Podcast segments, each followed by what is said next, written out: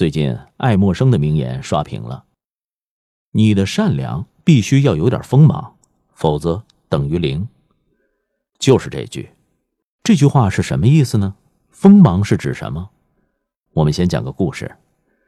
西晋的时候，有个大臣叫杨瑶，他的哥哥有两个女儿，先后都当了皇后。到了第二个侄女做皇后的时候，杨瑶就来找晋武帝说：“陛下，求你点事儿呗。”晋武帝问：“啥事儿啊？”杨瑶说：“给咱下个旨呗，就说那啥，以后如果我侄女儿她惹来塌天大祸，那千万别来追究我，不管什么事儿都和我无关。”晋武帝就问了：“你神经啊？胡说八道些什么？”陛下。臣是认真的，我太了解我那俩侄女了。他们俩只知道一味的迁就，却不明是非，视自己的愚蠢为善良。这类人是天生的惹祸根苗。如今你让他当了皇后，那肯定是惹下了塌天大祸。所以，陛下，你今天务必要答应我，求你了，陛下，求你了。晋武帝被他纠缠不过，真的就写了圣旨，让大臣作证。将这个圣旨收藏于太庙中。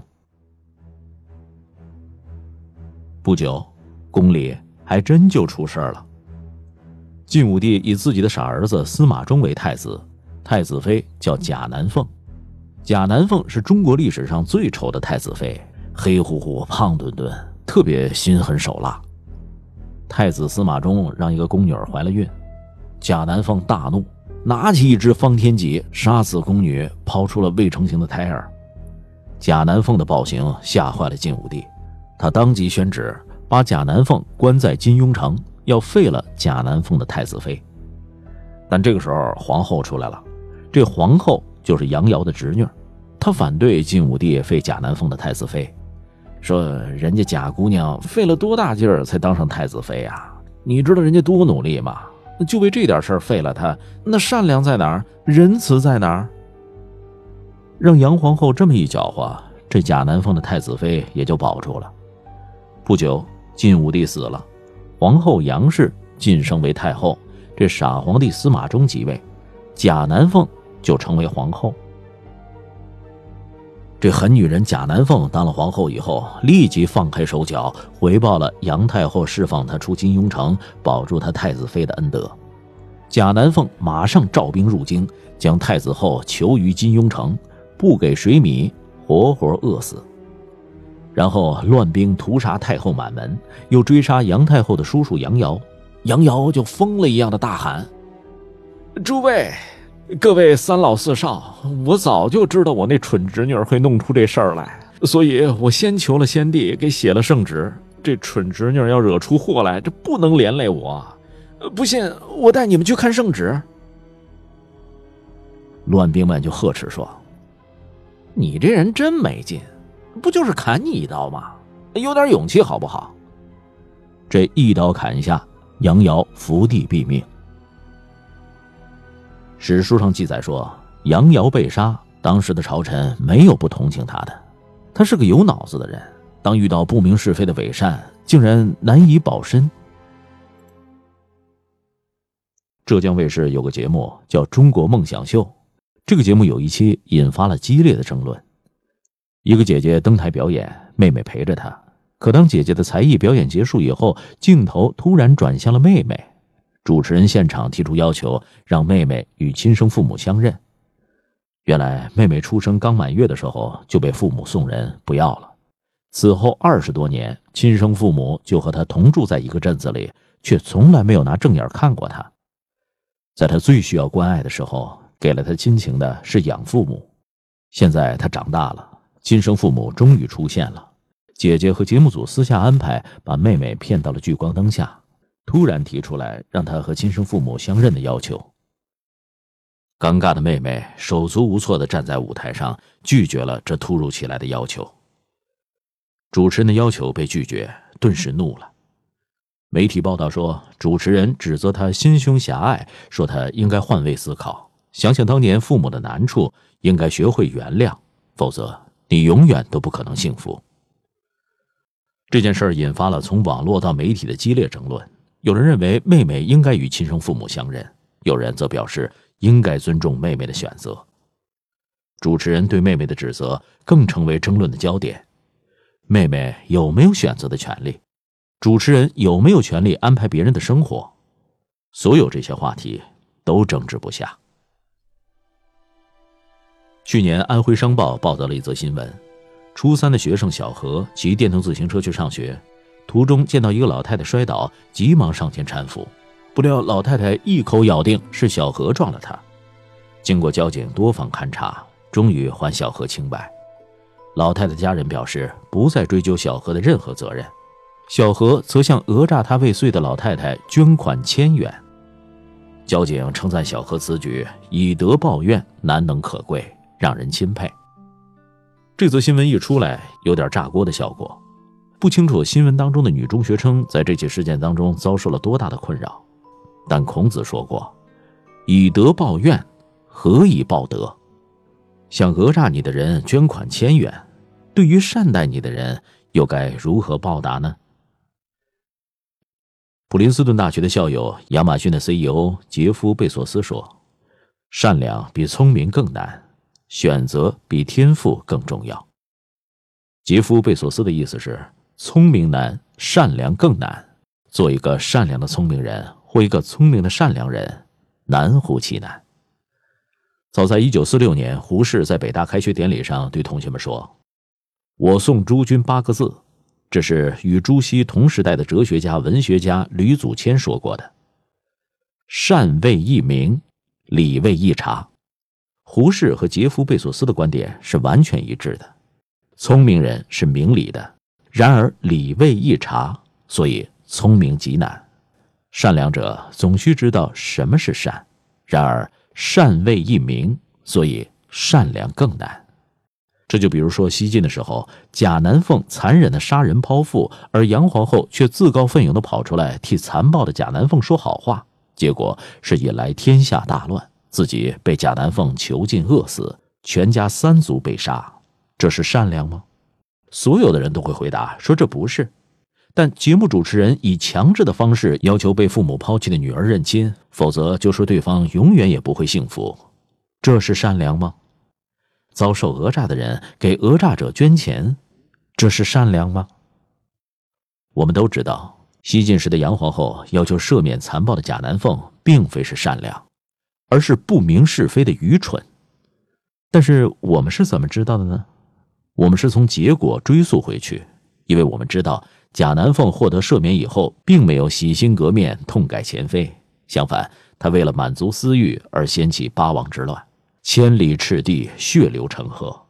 而这个结果，如果不是杨太后赦免了贾南凤，根本就不会发生。因为我们知道最终的结果，所以我们可以判明起因是否切合善良的定义。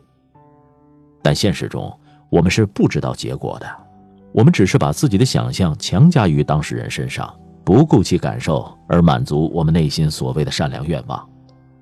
有些人希望看到被抛弃的女儿回到家中，无怨无悔地照料没有尽过抚养义务的父母。这个愿望或许源自于社会赡养机制的缺失，而在我们激烈的情绪表达时，考虑的只是一种我们渴望的规则。当事人的感受根本不在我们的视野之内。至于善良的定义和概念，那更不是我们关心的。安徽被讹诈的女孩捐款事件也同样是这样，很少有人会注意到，当一个社会在司法成本方面过于节省，这就意味着民众必须要支付更为昂贵的公正代价，而这代价带来的是非泯灭以及善恶混淆，更是让人无所适从。说到底，我们陷入到了规则和公正的匮乏窘迫之中，这引发了我们大脑的高度焦虑，进一步戕害了我们的智力。让我们流失了根本性的问题。根本性的问题就是善为一明，理为一察。有些人根本不知道什么叫善良，只是情绪性的把自己的偏执当做善良而已。善良原本是一种高端的智慧，是对善恶是非的明察与辨析。一旦获得这方面的启蒙，就能够将那些伪装的善良、虚假的善良以及低智商的所谓善良。离分出去，对伪善及假善的不认同、不采纳，体现出的是思想的尖锐；让人感受到的就是善良的锋芒。首先一点，愚蠢绝不是善良。比如网络上曾经发生这样的事儿：有人将陆龟抛入江中，可怜的陆龟为了求生，几次努力爬回来，都被当事人果断的抛出，并在微博上说：“小乌龟们好像通人性一样，放到江里又游回来，一直趴在石头上看着我们，直到我们离开。动物都有一份感恩的心，何况人呢？”听听。把伤害说得如此动情，只有人类才会愚蠢到感动自己。其次，是非不分并不是善良。比如有人遭受到了暴力伤害，舆论不是谴责伤害者，而是反过来指责被伤害者。人家怎么不伤害别人呢？还是你自己有问题？一个巴掌拍不响，要都在自己的身上找原因。凡是这类指责，都只会让我们这个社会公正更加缺失。再次，自虐并非是善良。比如家暴事件，绝境下的妻子求助，却得到了这样的一番安慰：“一日夫妻百日恩，百日夫妻似海深。虽然他脾气暴了一点，但他还是爱你的。你要多想想他的好处。”好在家暴法案已经通过。这类事情应该少一些，但同类的事情并没有看到绝迹的理由。最后一点，善良是一种智慧，而不是一种自我损害。善良应该让人获得更美好的生活，不考虑自身条件的无节制的付出，会让我们付出更大的代价。最后要说的是，古代禅宗说的大善智慧，王阳明先生说的致良知，可见善良。原本是智慧的本身，没有善良的聪明只是狡诈，失去聪明的善良，则是愚蠢。真正的善良是一种细腻的生活体验，要体会到每一个人的感受，以温和的态度、平静的心情、委婉的话语、关切的目光，任何时候带给别人的都是一种信任与关怀，而不能让对方感受到丝毫的不适。只有做到这一点，才算是明善察理。才能够体会到善良的价值和意义。